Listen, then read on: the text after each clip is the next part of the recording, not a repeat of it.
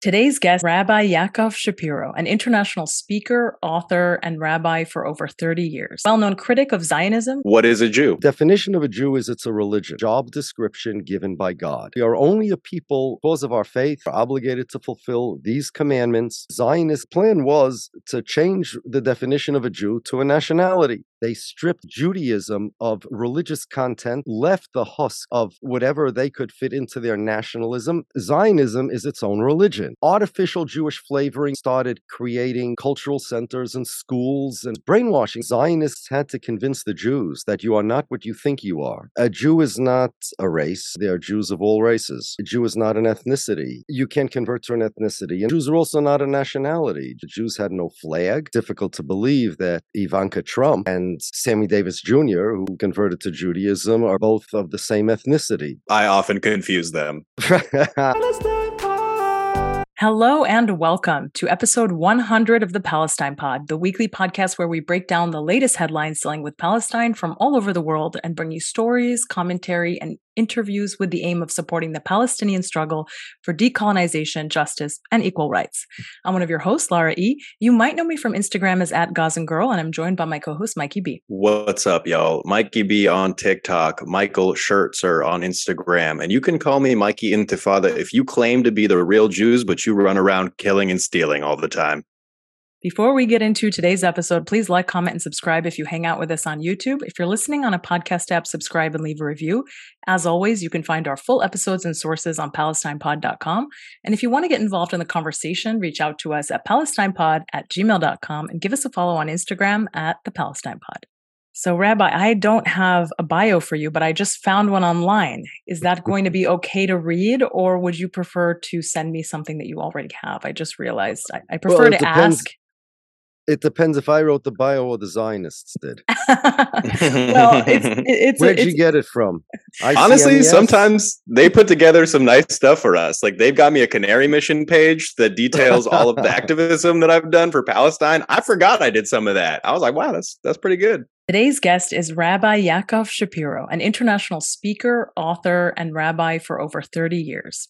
Amongst his areas of research are religious philosophy, analytic theology, Talmud, and biblical exegesis. He's a well known critic of Zionism, and his most recent work, The Empty Wagon Zionism's Journey from Identity Crisis to Identity Theft, is a 1,381 page treatise on the differences between Judaism and Zionism. It is perhaps the most comprehensive work written on the subject. Rabbi Shapiro, welcome to the Palestine Pod. Thank you very much for having me. We're so honored to have you. Thank you so much for coming on the pod. I consider you like the LeBron James of Jews. I consider LeBron James the rabbi of sports. Hilarious response. This interview is going to be amazing. I say that because you're always dunking on Zionists, and it's just nice to see Jews dunk. That's very good. The real truth is that the Zionists dunk on Jews mm. rather than the Jews dunking on Zionists. Zionism itself was created as a substitute for Judaism, a replacement for Judaism, and, and a way to negate Judaism. Yeah, so that takes us to our first question What is a Jew? Hmm. Well, let's. That's a very good question, and it's a question that uh, Zionists are unable to answer uh, because uh, the they negated the real definition. When I say the real definition, I mean the only intellectually consistent one. Let's first start with what a Jew is not. A Jew is not a race, they are Jews of all races. They are black Jews and white Jews, brown Jews.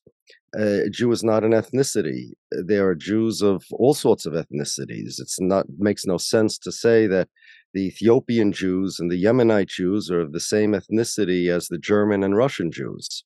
It also makes no sense to say that you can convert to an ethnicity even though you can convert to Judaism.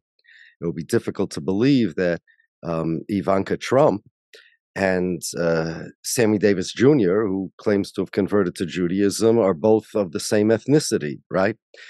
Um, I don't know. I often confuse them. a lot of people are confused when they talk about the Zionist definition of Judaism. So you're you're in you have a lot of company there.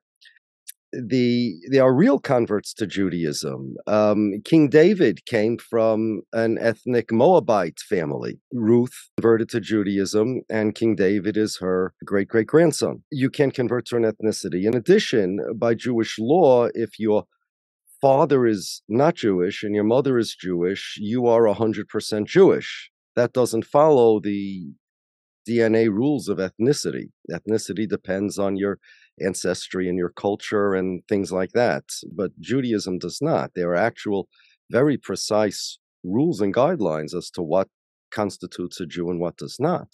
And this has been uh, held upheld for thousands of years. Jews are also not a nationality. Jews have had no national characteristics, meaning we've had no uh, common land, language, or culture for thousands of years. The Jews had no flag. Uh, Jews had no national anthem. Jews didn't even have a national symbol. The Star of David wasn't a national symbol of Jews. It was, it's a Kabbalistic symbol. It represents uh, certain concepts in Judaism, but it's not the symbol of our religion. I mean, it has no holiness in it. Uh, you're allowed to throw it on the floor or in the garbage or something like that. It's not considered a Jewish holy object or a Jewish holy symbol. The definition of a Jew is it's a religion. But there are non religious Jews. That's true. And the reason for that is because every religion has its rules. And the rule of Judaism says that when God gave the Torah to Moses on Mount Sinai, whoever the Torah at that point required to fulfill the law of God, the 613 commandments, that by definition means you're a Jew. If you weren't obligated by that revelation to fulfill the 613 commandments, you're not a Jew, you're a Gentile. Gentiles are obligated to fulfill seven commandments, Jews 613.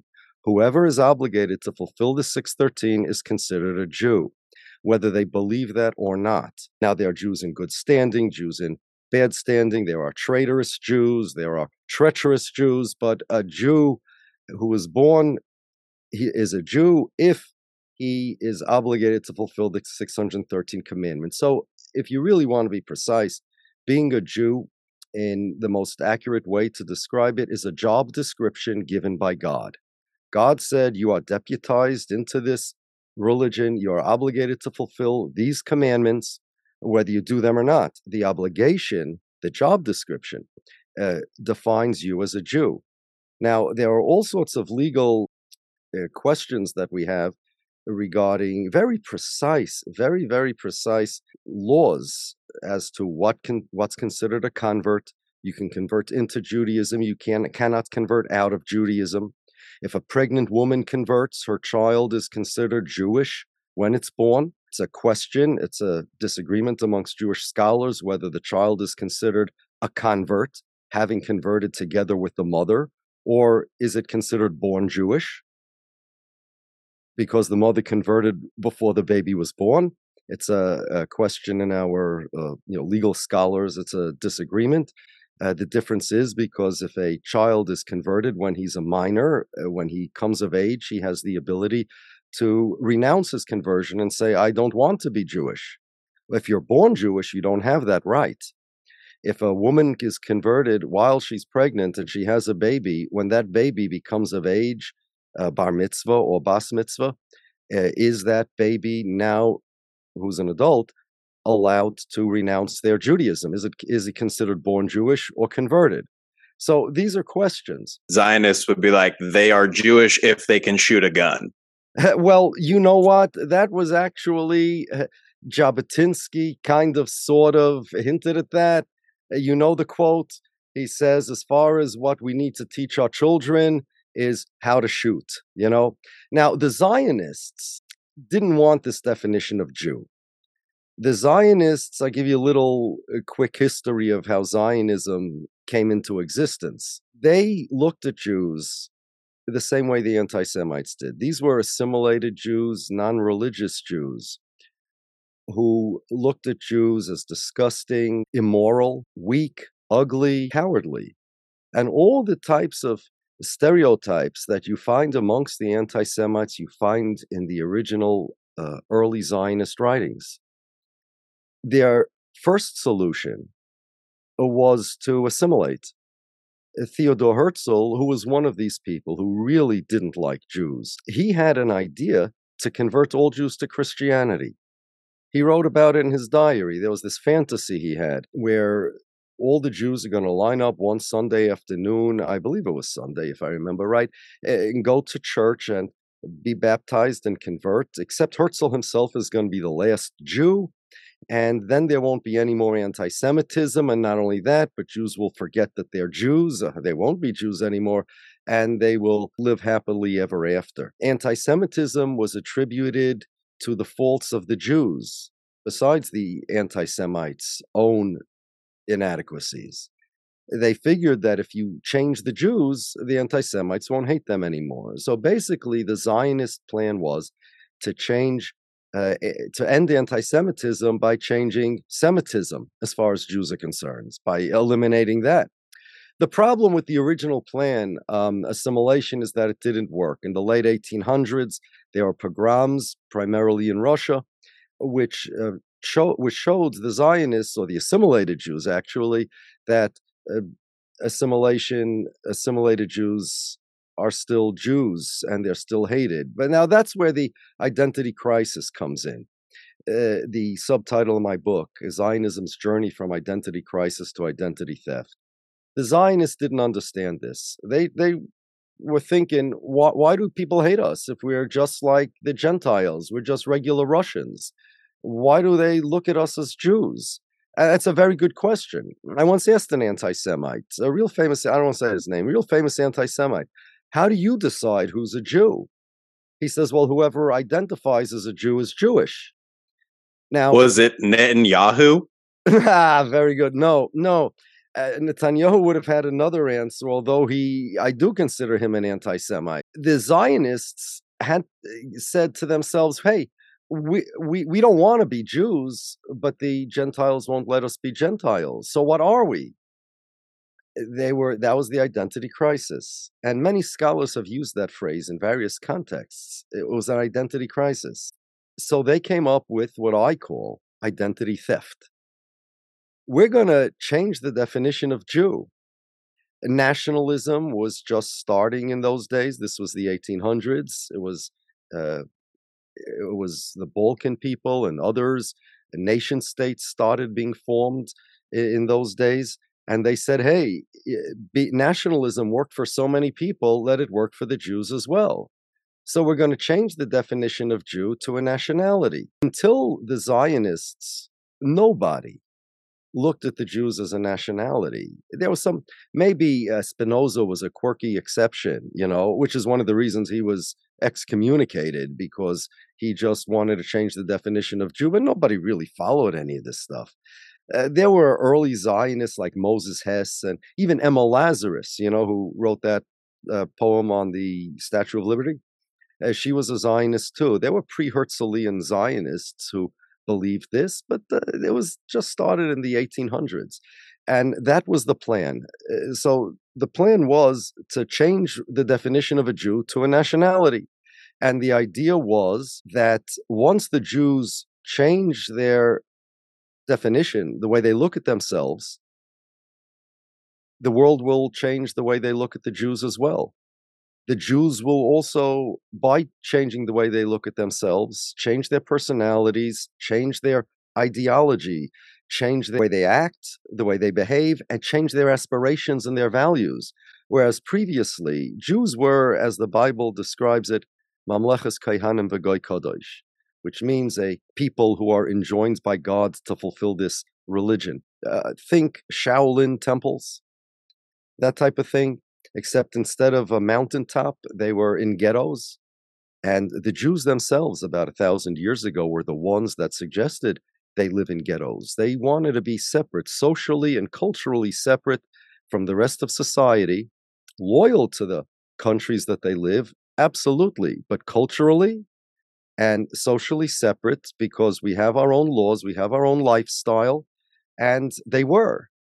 Uh, there were assimilated Jews that didn't like that. And when they had a chance to break out of the ghetto, they did, thinking, as I mentioned, that assimilation is going to end anti Semitism and they're going to be like everybody else. When they saw that didn't work, then they tried nationalism. Nationalism is another name for Zionism, Jewish nationalism. That's all Zionism is. But the thing to know about Zionism is that whereas the Kurds, for example, look at themselves as a nationality and they're trying to find a state, right? The Jews never did. The Zionists had to convince the Jews that you are not what you think you are. You are not the Mamleches Kaihanim V'Goy Kodesh. You are not a people who are enjoined by God to fulfill this religion, these religious laws. You are a nation. You need a language. You need a flag. You need a country. Because Jews didn't share a language for 2,000 years. more than two, for thousands of years, we hadn't spoken Hebrew. In biblical times, they did, but that wasn't the national language of the Jewish people, meaning that's not what united us into being a people. The only thing that united us into being a people is our Torah, our faith. It was so well known that this quote that we are only a people because of our faith it's over a thousand years old uh, and it was like the, the meme uh, uh, of jewish identity. Even theodore herzl mentions it in his in his diary. Everybody knew that. The zionists had to change that. And because jews had no flag they had no lang- common language uh, culture or land the zionists had to provide them with it the Zionists set out to synthesize a new nationality.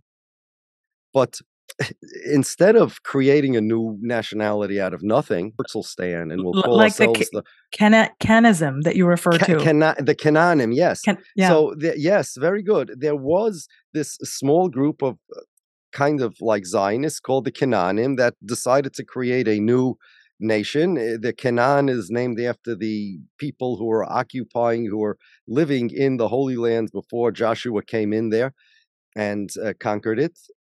And they decided, okay, we're gonna we're gonna make a new nationality. We're the Canaanim.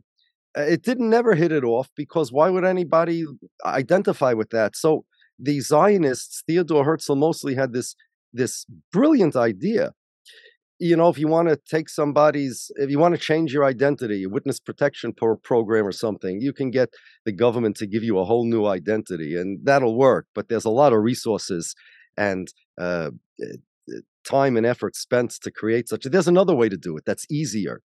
Kill somebody that's around your age, steal his papers, steal his birth certificate, steal his license, steal his identity, and you're him. That's what the Zionists did to the Jews collectively we're going to erase Jewish identity. We're going to take their history, change it a bit. We're going to take their um, identity. We're going to take their self-image. We're going to take their we're going to take Jewishness and we're going to make it into Zionism. We're going to get the Jews a flag.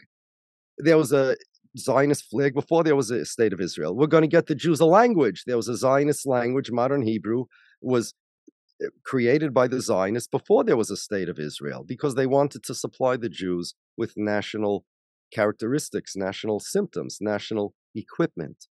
And the last, the hardest part was the country. They st- stole Jewish history. They they revised all of Jewish history. They had this nonsense that Jews for thousands of years were looking for national self determination, which is not true. We were looking for a messianic renewal of the world. Zionists will tell you.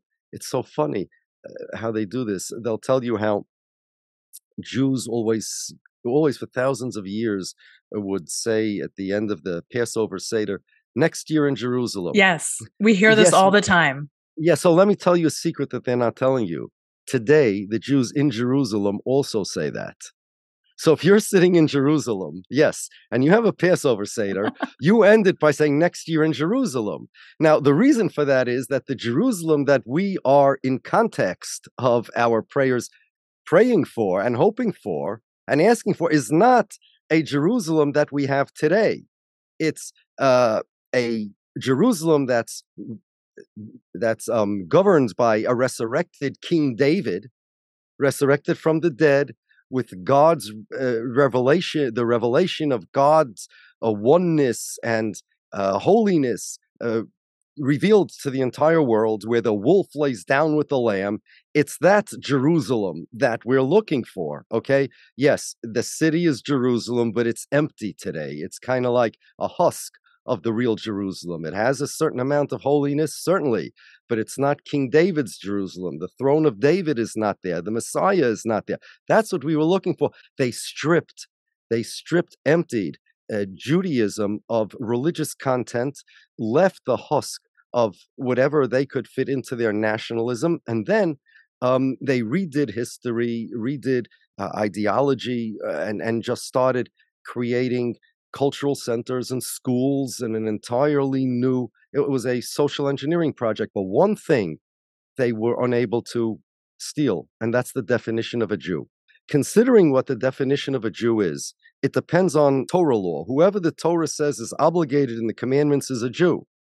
So now how are the zionists going to define a jew see, we have these precise laws. If your father's Jewish and your mother's not, you're not Jewish. If your mother's Jewish and your father is not, you are Jewish. If you convert, you're Jewish. And conversion means to accept these 613 commandments.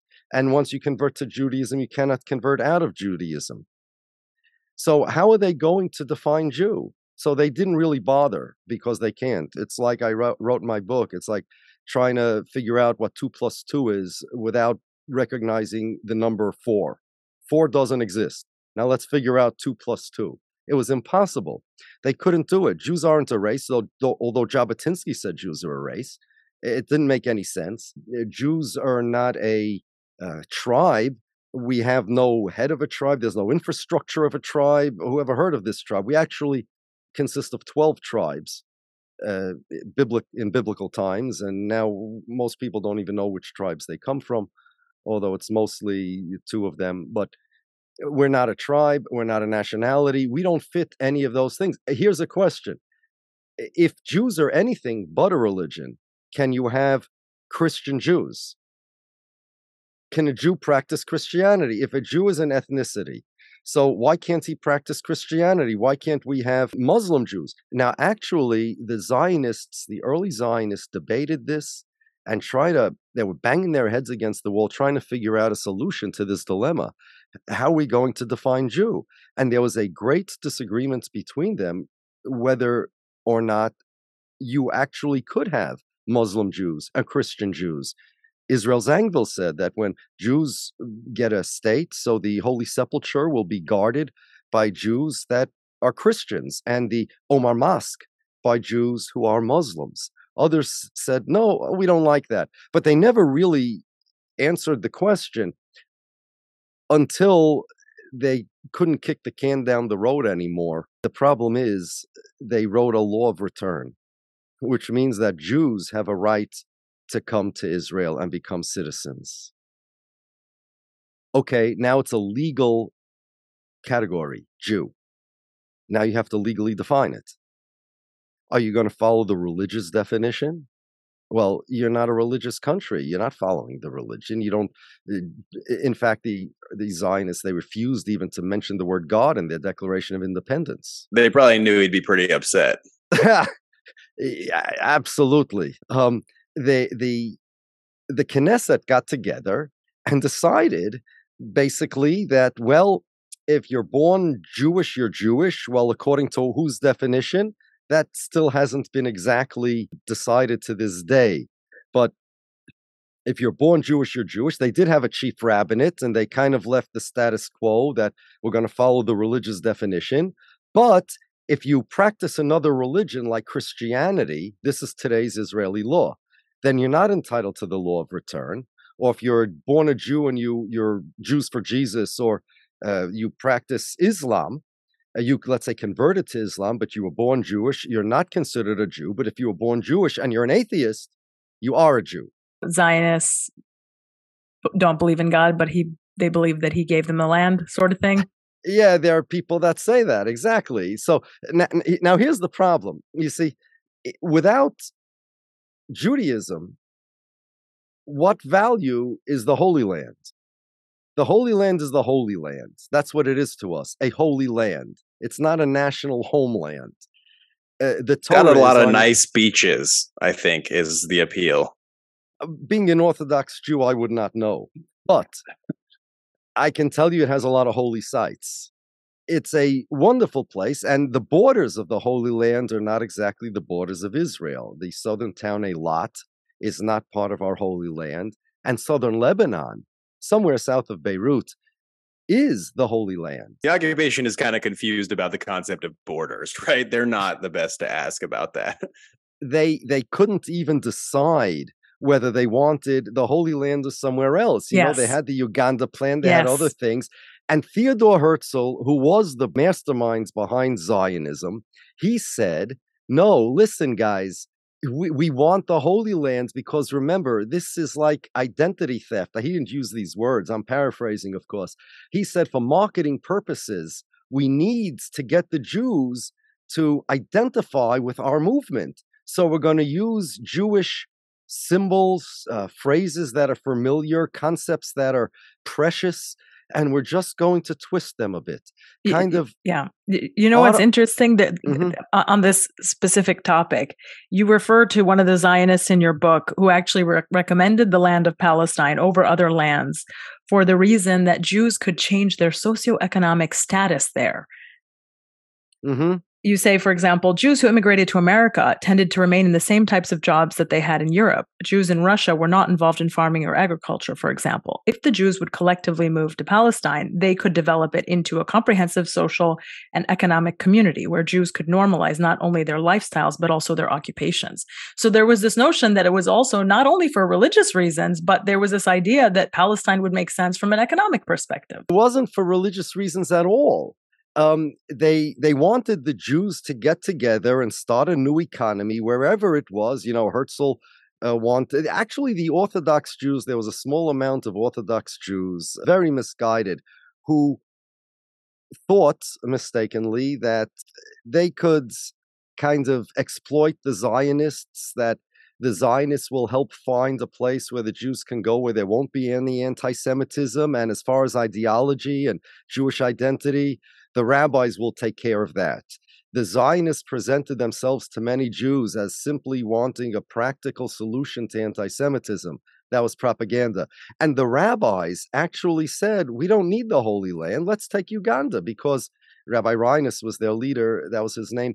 He said, because if we're just looking for a safe place, why do we have to have the Holy Land? And Herzl, who was anti-religious, he was he didn't like religious Jews. He said, no, we need the Holy Lands because marketing purposes. We want the Jews to feel a sense of being Jewish, but not as a religion, as a nationality. We want them to have a sense of this is a familiar place, the place they've always longed for, but not as a messianic renewal of the world, as a national homeland. You see, eh, artificial Jewish flavoring and artificial Jewish coloring, that's what they did. So it's like taking, I don't know, an apricot flavored jelly belly and uh, trying to get nutrition from it and serving it to these people that eat apricots and say, look, we got this new apricot for you. It was it was bait. It was a generations and generations of it was brainwashing. Now, different Zionists had different ideas. Her, uh, ben Gurion said the Jews don't have a definition, and Herzl, when they asked Herzl, it was a British committee, what Jewish nationalism is. He said, "Well, you know what a nation is. a nation is a recognizable, cohesive group of people held together by a common enemy." And he asked Herzl, they asked Herzl, who's the common enemy to the Jews? And he said, the anti Semites. Meaning, and he wrote in his his book, uh, The Jewish State, that uh, we are forced to be a nation. Distress, meaning anti-Semitism, binds us together. According to Herzl, whoever the anti-Semites hate, they're Jewish. So remember, I told you I asked an anti-Semite once, "Who's who do you hate?" And he says, "Well, whoever identifies as a Jew." So now you go over to Herzl and you say, "Okay, no problem. Why do you identify as a Jew?" He says, "Because these anti-Semites hate me." Okay. So it's very that, circular. I'm trying to get time off and nobody will approve it type of situation. you don't even know who your employer is or what you're taking time off from. They don't even know what it is to be Jewish. They can't define it because there is a, and their plan was, and it still is. And I'll I'll show you how even the last few years, even past five years since I wrote that book, they've been progressing along this trajectory of trying to make the Jews forget all of these questions that I'm asking and identify as Israeli nationals. I'm not Israeli. I'm not Palestinian. I'm an American who, by religion, practices Judaism. I have no more uh, connection with it than my neighbor on this side, who's uh, Christian, my neighbor on that side, who's actually Muslim. And I, I even those Jews that side with the Palestinians, right? They they do so because they feel we're Jews and therefore we must speak about it.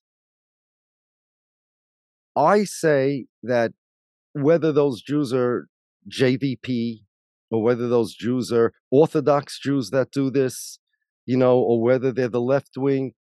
So if they're doing it because they're Jews and they feel that as Jews they need to object to what Israel is doing, my question is why do you feel that because you're Jewish, you must object to what Israel's doing any more than you feel you must object to what Ukraine is doing or Russia or China is doing? So you see, all of these groups, if somebody wants to say, you know what, I'm a human rights uh, activist, I want to get involved in this a particular uh, issue, no problem. But if somebody says, I'm Jewish, and because I'm Jewish, I feel an obligation to uh, object to what Israel does, I say that that person just enforced Zionism to an extent, whether he means to or not. So you, you say to these uh, Jewish people who feel that they need to get involved in speaking out on behalf of Israel's aggression against Palestinians and you say why. And I would say, I'm sure many of them have told you that it's because of the identity theft aspect. Fine. They feel this so- need because these people are masquerading as Jewish people and telling all the world we're the real Jews. Zelensky is just bombing his own people. He's not like we're doing this for Jews, right? I agree with that sentiment. Absolutely. So how do you respond we, to that? I'll, here's how I respond. If Japan would say they're the real Jews, okay, they're the real Jews. They represent all the Jews in the world, right? They have this ideology or something. No Jew would say, "Okay, we got to go protest on the uh, on the uh, side of Taiwan." If they're the Hebrew Israelites, they claim they're the real Jews. Nobody gets no Jews say, "Well, they're claiming they're us. We have to get involved." And if somebody steals your credit card and commits a crime with it, right? And he says, "I'm I, I'm uh, Lara, I, and I committed a crime with your credit card. And now you say it wasn't me, it's identity theft. You're not going to get involved in the uh, in the question of whether the person really committed a crime, whether he's innocent or guilty. All you say is, "Give me back my credit card and uh, leave me alone." It's the same thing over here. It's enough, more than enough, to say more than it's better to say, "Look, they're crazy. That they're they're, they're no more Jewish than Japanese who would claim that they're the real Jews. It has nothing to do with me. If they really believed in their heart of hearts that it really was identity theft, they would say these Israelis, they're crazy. They have nothing to do with it has nothing to do with me. They're not the Jews. Leave me alone with that. And I want to tell you, uh, Michael and Lara, I really believe that if you really want to solve the problem, people ask why do there why are there those that oppose Israel's existence as opposed to the existence of, let's say, Russia. The reason why nobody opposes uh, the existence of Russia is because Russia's existence is not the cause of the problem. Hitler was the biggest monster in the history of the world, but nobody's going to say, well, let's oppose the existence of Germany because the existence of Germany is not the problem. History is full of bad actors, bad leaders, and you don't have to Uh, negate the identity of their country to solve the problems that they cause. But here's the thing Israel, in order for the problem in Israel to be solved, Israel has to change its identity. The problem is you cannot have a Jewish country, Jewish state, the way they define a Jewish state, and also be a democracy. And if they want to retain it as a Jewish state, that's the cause of the problem. So the problem is that Israel calls itself the Jewish state. Israel is different than all other countries in the world. There's all other countries in the world are the countries of their citizens, meaning nationality and citizenship is uh, the same. Either it's the same immediately or eventually, meaning if you move to Italy and you uh, become an Italian citizen, you serve in the Italian army, you imbibe Italian culture, eventually your family are going to be Italians. We in America, what's America? It's not even 300 years old. Well, everybody in America came from somewhere, right? Even France, Germany, they are more ancient, but uh, you come to Germany, eventually you're German, right? You're German national and you're German national, German citizen. Israel is the only country in the world that claims that it is not the country of its citizens, it's the country of the Jews. This is the point that causes the problem. There is no country in the world that claims that it's the country of people who are not its citizens, never were its citizens, don't claim to be its citizens, don't plan on being its citizens. That means two things. Thing number one, if you live in Israel and you're not Jewish, although you may have uh, civil rights to vote and things like that, Israel is not your country, meaning you don't have you do not have national self-determination rights in Israel. However, if you're somebody like me who lives outside of Israel, is not Israeli, I don't have a right to vote. I have no civil rights uh, in Israel. Israel is my country. Netanyahu claims he's my prime minister. Israel claims to be my state. Israel is the only country like this. Nowhere else Jonathan Pollard, after he uh, got out of jail and he moved to Israel, he said uh, regarding dual loyalty that all Jews, yes, he would advise Americans to spy on America for Israel because Jews are loyal to Israel. You see, this is what they want. They want uh, that Jews should identify as Israelis, but Israel's the only such country, and that's the cause of the problem you know this nonsense about anti-Zionism being anti-Semitism that they, yes. say. We've never heard that before. uh, would you could you expand on that? Yeah, I, I will expand on that. There are oodles and oodles of different reasons and justifications that various Zionists give for that. But the reason why they invented, they concocted this thing, Benjamin Netanyahu writes this in his book. Okay. And Israel has it on its website in an article by a Victor Lieberman. And Danny Ayalon wrote about it too. He said he's mentioned it in an interview also. It's an equation. What France is to the French and Japan is to the Japanese, Israel is to the finish that finish that formula. Israel is to the Jews. Israelis, weapons ah, manufacturers. See, if Israel would okay, not have, if Israel would not have Zionism, France is to the French what Japan is to the Japanese, what Israel is to the Israelis. But says these Zionists, no, that's not the case. Japan is to the Japanese what France is to the French, what Israel is to the Jews. And here's the second half of the formula. And just as you cannot be against the existence of French and say, I still want the French people to exist, and you cannot be against the existence of Japan and still say, I want the Japanese people to exist, you cannot say, by the same token, I am against the existence of Israel and I want the Jewish people to exist. You see, it's all this identity theft. It's called, it's a new thing, about 20 years old maybe, identity Zionism. Google it identity Zionism. We don't need to Google it. We interact with people who live it all the time. Oh, like yes. personality trait. Yeah. There, there's something to it. something more to it. I have in front of me an article by Steven Bayme, one of the big influential Zionists, in uh, a journal called Jewish Political Studies Review, spring 2008. Okay. It's called American Jewry and the State of Israel How Intense the Bonds of Peoplehood. Okay. Now, we know that this really is the crux of Zionism how intense the bonds of peoplehood. There is no bond of peoplehood between the state of Israel and American Jewry. But here's what he says, okay?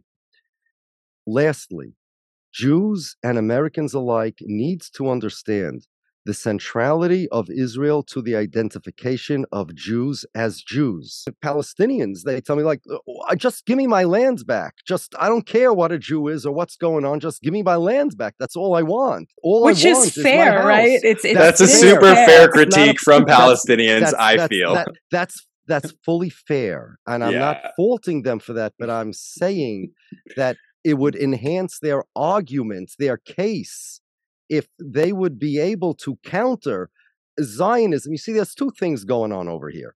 There's Israel is a country, uh, the Israelis are a people. And then there's the Palestinians, they're a people and they're a country. But there's another thing over here that's the problem. It's an ideology, it's called Zionism. That ideology needs to be attacked and negated. And by looking at this, like the Hatfields and the McCoys, or like the Chinese and the Uyghur Muslims, or like any other problem, uh, you're not going to find real solutions. You want to know what my solution is? My solution is negate Zionism instead of all the energy and resources uh, put, being put into discussing one state solution, two state solution, those discussions go nowhere. That if the amount of discussion and time and effort and brain power that is being put into this ideas about one state, two state, we need to sever the connection between yes. Israel and Jews. And yes. that connection yeah. in English is called, that glue, that connection is called Zionism.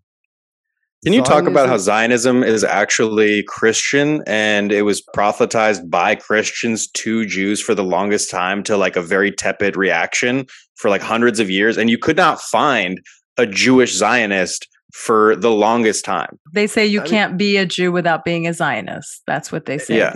How did that how did that change? I, that's identity Zionism. You see, the Christians, we call them evangelicals today in America. We know that there are millions of these uh, evangelicals, and they believe that the Jews are going to return to the Holy Lands, and that's going to pave the way for the coming of their Messiah again. And there are different opinions amongst the Christians. The Jews will either be killed, they'll convert, or uh, some other option. Those are the two main lines killed or converted. So these that, that sounds like uh, Herzl's plan, huh? Come on. well, well, actually, uh, a, a, Reverend William uh, Hechler uh, approached Herzl after he saw Herzl's book in in 1890. Uh, I think he had a prophecy, or he had some kind of permutations of biblical uh, words that said 1896 the Christian Messiah is going to come, and that was approximately when Herzl wrote his book. And he came to Herzl that he's a fulfillment of the prophecy, and he was a he was a very well connected with royalty and heads of state, and he uh, helped Herzl get uh, connected. The Christians, the late 1500s, early 1600s, uh, there was this Christian movement. Only Protestants, not not the Catholics, they're not involved in this. Which is why America and UK are much more uh, have much more Christian Zionists and not France and Italy or Greece, right? Because it's not a Catholic thing; it's a Protestant thing. Anyway, so they they had this idea. The Jews, of course, rejected it because you know we have a different Messiah than they do, a different religion than they do. The Jews also rejected Zionism because we have a different religion than they do. We do have a Messiah and they don't. Zionists figured guys like Herzl they're going to use the Christian Zionists to uh, get a state. They're going to join forces with them for a common cause. Let's get the Jews a state. And they they did. They worked hard at it together. Lord Balfour uh, was one of them, and uh, Balfour Declaration. Meantime, Zionists were also using the religious Jews, telling them your religious aspiration to live in the Holy Land at least, to live in the Holy Land. Next year in Jerusalem, you know, they're trying to change their mindset. Uh, no, without telling them that this is from the Christians, you know. And so they're using the Christians, they're using the Jews, the religious Jews actually, the religious Jewish Zionists uh, said, let's let's use the Zionists. Uh, these religious Jews made a terrible, horrible mistake then, but they said, let's use the Zionists to get us a place free of anti-Semitism and uh, we're not going to allow them to give us any ideology or religion. Uh, we believe they just want uh, Jews shouldn't be killed. There shouldn't be any more pogroms. Let's find a place. You know, everybody was using everybody else. And uh, now we have the mess that we have today where they can't even define uh, what a Jew is. I ask you about scripture, Jewish scripture. A lot of the times Zionists will try to bring that into the conversation and say, no, there's a basis for us going back to this land and ruling this land and it comes from our religion you know the the the old this book tells me to be here and to come here and live here and rule over this land. And then when you hear from some religious jews they will tell you that uh, in fact it's actually the opposite. I'd like to know what your position is on what the scripture actually says a jewish person's connection or relationship has to be with that land First, it should not surprise you that there are these differences of interpretation because Christians will tell you that in the Bible it proves that Jesus is the Messiah. And there are verses in it saying Muslims will tell me, I've been told by Muslims that my own scriptures uh, predict the Prophet Muhammad is coming. And Zionism is its own religion. Okay. So they also have their scriptural proofs. It's okay. It doesn't that doesn't say anything uh, derogatory about the scriptures themselves. There are uh, doctors who are anti-vaxxers that'll show you from biology that vaccinations are bad. Everybody claims to have proofs. That nobody says that they got a vision from God. Actually, there are those that say they got uh, prophecy straight from God, but it shouldn't it shouldn't surprise you in any case that there are these differences of interpretation. According to Judaism, the land is holy. It was the same Jerusalem and the same Holy Land when the Romans had it, when the Mamluks had it, when the British had it. What the only thing that will affect its holiness is the behavior of people in the land. If people behave in a godlike manner, the land itself becomes holier. If people behave uh, against God, then the land itself becomes less holy. It's a spiritually sensitive land. And uh, Jews were there when we had King David, when we had prophets, when we had a much higher level of uh, fulfillment of Judaism than we do today. And uh, then came the idol worshippers, and God said, as it says in the Bible, uh, if you worship idols, we're going to, God is going to kick you out of the land. And in fact, Jews say that passage three times a day in, in our prayers. And God did that. And uh, we went back once and we got kicked out again. It was because of our sins. Yes, the Romans were the rod of God's wrath at the 2000 years ago, but this is our belief. My argument isn't with somebody that says, okay, we don't believe that. So, but my answer to him, you don't believe that, then why do you need the holy? What, what is the Holy Land anyway? Then what's a Jew? What if the people yeah. there set up an apartheid state and spray it down with skunk water? Would you say that is acting in God's light? Eh, eh, anything that's against the Jewish religion, anything, stealing, killing, breaking the Sabbath, eating non kosher food.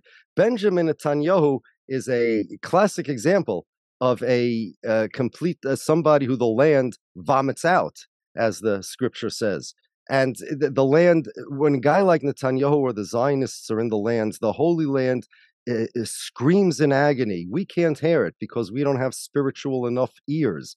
The land screams in agony every moment that these people are violating Jewish law. That's wild. I was just looking for like maybe a yes or a no, but that is probably a better no, answer. Is, uh, Judaism Judaism is much deeper and and more, much more profound and involved than most of the people who are busy with the debate about Zionism will tell you, because for the most part, it's a political debate. Palestinians have a right, historical right, uh, all, all these kind of things. The, the land screams in agony. When the Muslims were there in Jerusalem, you know, it used to be that yes, look, there was a golden age of Jews in, in Muslim lands. There were certain times and places where it was better for Jews, certain times that it was less good. But I, I know people that say they, they remembered when I was in high school, the dean of my school said that 25 years ago, okay, uh, you could meet people who lived in Jerusalem and eh, the women never went to synagogue because they were taking care of their family, which, according to Judaism, is a very religious and holy function more so than going to the synagogue. Children are God's most valuable, Judaism's most valuable possession. And uh, taking care of that, except one day on Yom Kippur, the holiest day of the year, even though who babysat the children? Muslim women in Jerusalem. They babysat the and these Muslim women. They, you know, look. We're talking about God. We're talking about religion. I know that the Zionists say we're not a religious country. Fine, no problem. I'm a religious man. Without religion, there is no definition of Jew.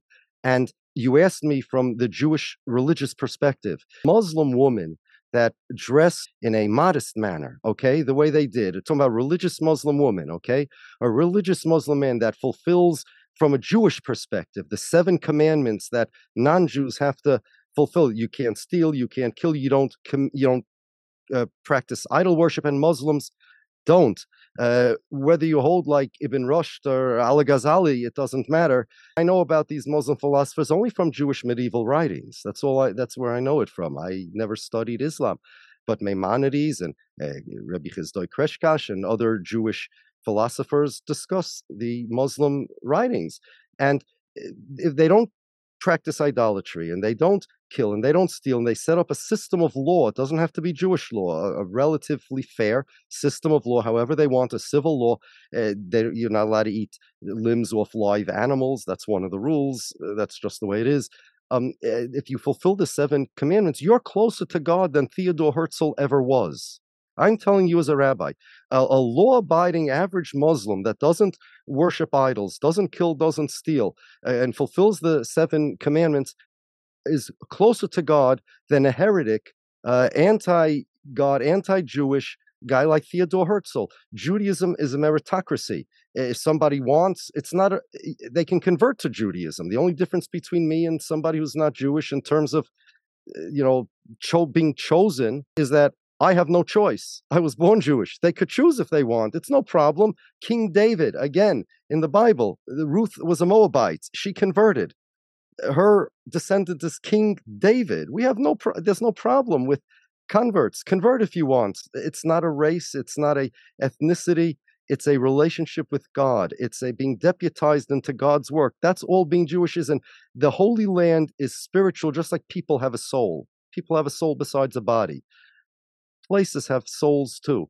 And the soul of the Holy Land is higher, holier than the soul of the other places all over the earth. It's the best place, most conducive to connecting to God. Just like there are times of year that are holier than others, there are places that are holier. I'm certain in Islam, this, is not a, a strange idea. No, and in fact, that was one of the most refreshing parts of reading the book was getting to know more about the Jewish conception of God and the notion, you know, I, I, I wrote it down in my notes here. You refer to God as Hashem, all powerful, infinite, and boundless creator of the universe who is perfect and needs nothing. That is perfectly exactly consistent with Islamic theology and, and creed and belief. So the necessary it, existence, it is really the first cause. Interesting and heartwarming to to be aware of that as well as a Muslim. We could do the work that God revealed to us would be beneficial for us and to the world and to the universe and to our souls and to everybody. If anywhere, wherever we live, and God sends us wherever He wants to be, to go create a war, and as you surely know, even before 1948, there was six months of a civil war that that took place there. The Arab countries, the neighboring Arab, Arab countries, could not uh, invade then because it was under the auspices of England, and you'd be starting up with the UK. And as soon as the mandate ended, then there was the war. But to, to make a war and have people die for for land is is just the the the most ridiculous thing according to Judaism. If there was a prophet and God said, you know what, this is theology. When God tells Joshua, go conquer the Holy Lands, what that means is God decided it's time for every individual, you know, to die sooner or later. This is their time. This is fate. This is the world. This is what happens. We're not we're not cutting short anybody's life. It's uh, nature, God. It's all run by the same force. I'm sure you know what I'm talking about. And and but but for people to get up and and pick up guns and even you know the 1967 war there are jews that say it was worth it because uh, we got the wall the wall is holy yes fine but human beings are much more holy that that they sh- than a wall. If you they, they sacrificed men, women, and children, their own people even, for a wall. What are you crazy? You know, according to Jewish law, eh, oh, except for three capital sins, we commit the sin rather than put somebody's life in danger. And if there's a 1% chance that somebody's life is in danger, he will eat on the on Yom Kippur, he will break the Sabbath because it's a commandment by God to save life, that life is holy. The entire Zionist ideology from beginning to end is is so antithetical to Judaism, and this is why the Zionists made Zionism, because they knew that Jews didn't like wars. We would rather run than fight. You know, General Patton said, "You don't want to die for your country. You want the other guy to die for his country." Jews don't want anybody to die. If there's somebody's chasing us, we'll run. Does that make me a coward? No, it doesn't. I'm sorry. In martial arts, that's the first thing they teach you: avoid a fight that's what we did. We didn't have warriors. You know, we don't have whole, we don't have uh, holy cities or sites named after places of war, like the Alamo, for example. The Bible is full of wars all over the place, right? But the sites of the wars are not significant to us. They're not important to us. We don't name our children after warriors. We never aspired to be warriors. This made the Zionists sick. You know, I once spoke to a Christian minister, and I mentioned this to him. He was talking about the wars and King David. And I said, King David wrote the Psalms. Nowhere in King David's Psalms will you hear the type of talk that you would hear from other kings. I'm going to kill my enemies. I'm going to be the strongest guy. Never. He talks about God, save me from my enemies. God, you do this for me. And then he says, one thing, one thing I ask of God, it's only this that I'm going to ask. Shivti b'veis Hashem Kol I want to sit in the house of Lord, the Lord, all my life. Lachzois benoyim Hashem, to bask in the splendor of God, ulavakar behecholoi, and to consistently visit God's domain. That's all we wanted to do, and that drove the Zionists crazy. Where's the Jewish art? Where's the Jewish architecture? Where's the Jewish sports? Where's the Jewish strongmen? And most of all, where are the Jewish warriors? Our attitude was go do it, become them if you, that's what you want. But they did not succeed because of the pogroms. So they said, We're going to change all of you, all of you, all of us. We're going to steal your identity. We're going to tell the world our wars are your wars. Our country is your country. We are the state of the Jews. We, our wars are the wars of the Jews. We're fighting for you. Our prime minister is the prime minister of the Jews. And that is why eh, Zionism is so antithetical, so so the opposite of Judaism. And the, I, I, the notion mm-hmm. about uh, Jews never having military heroes, you wrote about that in your book, and mm-hmm. it was I, it really touched me. You said they never had military heroes. We only looked up to righteous people, never to yes. the warrior, the athlete, mm-hmm. or the artist. It would be unthinkable for the Jews to have the scene of a military battle become a national attraction. Meanwhile, compare that to what Israel is. Oh my God. Everybody has to serve in the military. Everyone. Right. It's a state that, of soldiers. And that's why Ben Gurion called the military the melting pot. This is precisely why they they insist on drafting all the all ultra orthodox Jews, and now you know why we refuse to go. They will refuse to serve their country. Oh no, the purpose of Israel's army is not merely to be a military. The purpose of Israel's army is to be a melting pot. It's a church of Zionism. You know that they teach about Judaism and Jewish identity in the army. This is it's ridiculous. Eh, the army is their church of Zionism. And by the way, if you ever argue with any Zionists, this idea that Zionism is the only country in the world that doesn't represent its citizens, they have no answer. Can you talk about how like the entire Zionist story is synthetic, how they themselves changed their names and tried to assimilate to like a more Middle Eastern style culture? Yeah, so entire Zionist history, culture, Jewish identity is all contrived. It's synthetic, it's artificial. If people sat down, and they still do today. There are think tanks, uh, JPPI, and various others like that. And they think, how could we further advance Zionism? How could we change the story? How could we better the story? How could we progress? How could we get more followers? And one of the things they did was They wanted to make Jews appear as if they are organically connected to the Holy Land, but not from a religious perspective, not from a spiritual perspective, not from a God centric perspective, rather from a national perspective. So many of them came from Russia, from Poland, and they, they spoke Yiddish, most of them. Mm, the Sephardim spoke Arabic, actually. I have Jews or friends from Syria, uh, they speak Arabic. So they started by changing the language that the Jews, they wanted the Jews to speak to Hebrew. No more Yiddish. Uh, Yiddish is a dialect of German. Even the modern invention of Hebrew is not the same as the ancient language of Hebrew, right? It's no, a reconstruct. It, more than a reconstruct, it's blasphemous. You mentioned the language in in the Talmud. Uh, when there are discussions between rabbis and the discussion is not uh, concluded, uh, the question remains unanswered. So there's a phrase. It's called teiku. Teiku. In English, you'd spell, I guess, T A I K U. Okay, Teiku. And it's used exclusively as a words to say this rabbinic, legal, religious discussion has not been resolved. Today, they changed the meaning of that word. They use it to describe a tie in a soccer match. Do you understand what they're trying to do over here? There's a word we speak about when we mention God, and 99.9% of the time it's only used in regarding God. It's called kaviochel. The word kaviochel means ah, as if.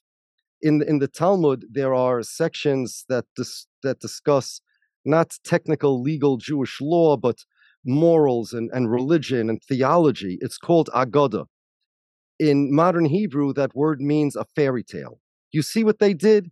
They and they they did this. They changed the Hebrew accent uh, to make it more uh, Middle Eastern, to drive a wedge between fathers and children. Now imagine this: you have a father, a guy who looks like me, or a grandfather, uh, a European guy in Hungary or Poland or Russia, and he has a, a son or a grandson who's a Zionist, and he uses the word God kaviochel, and to this kid it means as if kid starts laughing, right? Uh, or, or he discusses a serious rabbinic discussion and he says, well, the teiku, and that means a, a soccer score, a soccer tie. It's, it's made to mock Judaism and to mock Jews. So they changed their names. They had regular European, Russian names, Mileikowsky and Grun. Ben Gurion was Grun or Green, depends how you pronounce, you know, the U with two dots on top of it. All of these guys, they all, these names aren't really natural, organic uh, names of their families. They changed it. And Ben Gurion right. made a rule that over a certain uh, level of uh, employment uh, or in the army, an officer or employee, you have to change your name. Everything, the whole history is a fake their identity is a fake and it's my identity that they stole. This is it, you know? Zionism is anti Semitic, Zionism is anti Jewish. And the solution, we have to get rid of Zionism. I, I, definitely agree with that, that they're leaning more into espousing alleged religious imagery and ideology. We see images and videos coming out of Palestine of settlers literally kicking Palestinians out of their homes.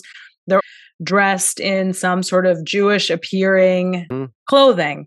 They present as being very religious Jews. The the settlers are like in the olden days, in the days of the Bible, where you had religious Jews who worshipped the Baal idol. Settlers are have many behaviors of Orthodox Jews, but they're also idol worshippers. They, they got their ideology like pagan idol worship and German vitalism, and this is where Rabbi Kook got his stuff from. Nationalism, and it's a whole big mix of all sorts of pagan, non-Jewish, uh, nationalist philosophies and all they did was put a yarmulke on all of it and grow their long payas and say, okay, now we have a new type of Judaism. Absolutely disavow them. They are idol worshippers, pagan land worshippers who are also Orthodox. They just mixed both together. Without realizing it, they became Christian Jews, fulfilling the Christian philosophy of Zionism. Yeah. By the way, the evangelicals support them, and they have yep. they have buildings and structures with evangelical names of evangelicals on the buildings as the donors. Yeah, totally. All right, Rabbi, I think that's a good place for us to wrap up. Uh, thank you so much for joining us here today on the Palestine Pod. We have been such big fans of your work. And I just want to say personally, thank you so much for providing the documentation that allowed me to open my eyes to reality. Thank you. I really appreciate you having me on. Thank you. Thank you so much, Rabbi. Shabbat Shalom. Bye-bye, Great to see Shabbat you. Shalom. Folks, uh, that has been another episode of the Palestine Pod. Thank you all so much for listening. Check out our full episodes and sources, www.palestinepod.com. Follow us on Instagram at the Palestine Pod. Send us an email at palestinepod at gmail.com and look for us on Patreon, www.patreon.com slash Palestine Pod. That's been another episode of the Palestine Pod. Thank you all so much for listening. Have a great day. Rabbi. Testing one, two, three. How we doing? We can hear you great. We can see you well. You've got a very professional setup, sir. Good to see you. Hey, good to see you, Michael and Lara. And I have it looks like you have a morning radio show, honestly. hey, that's what it looks like. Yeah, that's what this equipment is made for. And I have something called RodeCaster Pro over here. Oh wow, uh, that's very professional. Yeah, that's yeah. I have that mixer, so you know, I'm hooked up here. May as well use it. You have like Dr. Dre's setup. That's crazy. yeah. That's right. Actually, Michael Jackson used this mic to record Thriller. Hold up, that exact mic or like well, that no, type of mic? This this brand and this, okay. This I was like, dog, where own... did you get Michael no, no, Jackson's mic from? Like that's we're gonna have to start the podcast asking a few questions about that. I think. yeah. No, Shure advertises that when they advertise this SM7B. That's what they say. They say this mic recorded my was used by Michael Jackson. Well, not this very one, but this yeah. Shure SM7B. You know. So you how know, we this, doing, guys? We're doing so well. How are you, sir? I'm good. Shabbat shalom. Shabbat shalom to you too. So we are so lucky and and privileged and honored to have you with us today. I actually have to get your book rebound because the pages have started to come out of the the binding Oh boy. Okay, humble brag about how much oh, she's read the book. Wow. No, I'm serious. It's Can just you... a stack of pages now. we haven't even started you know the interview.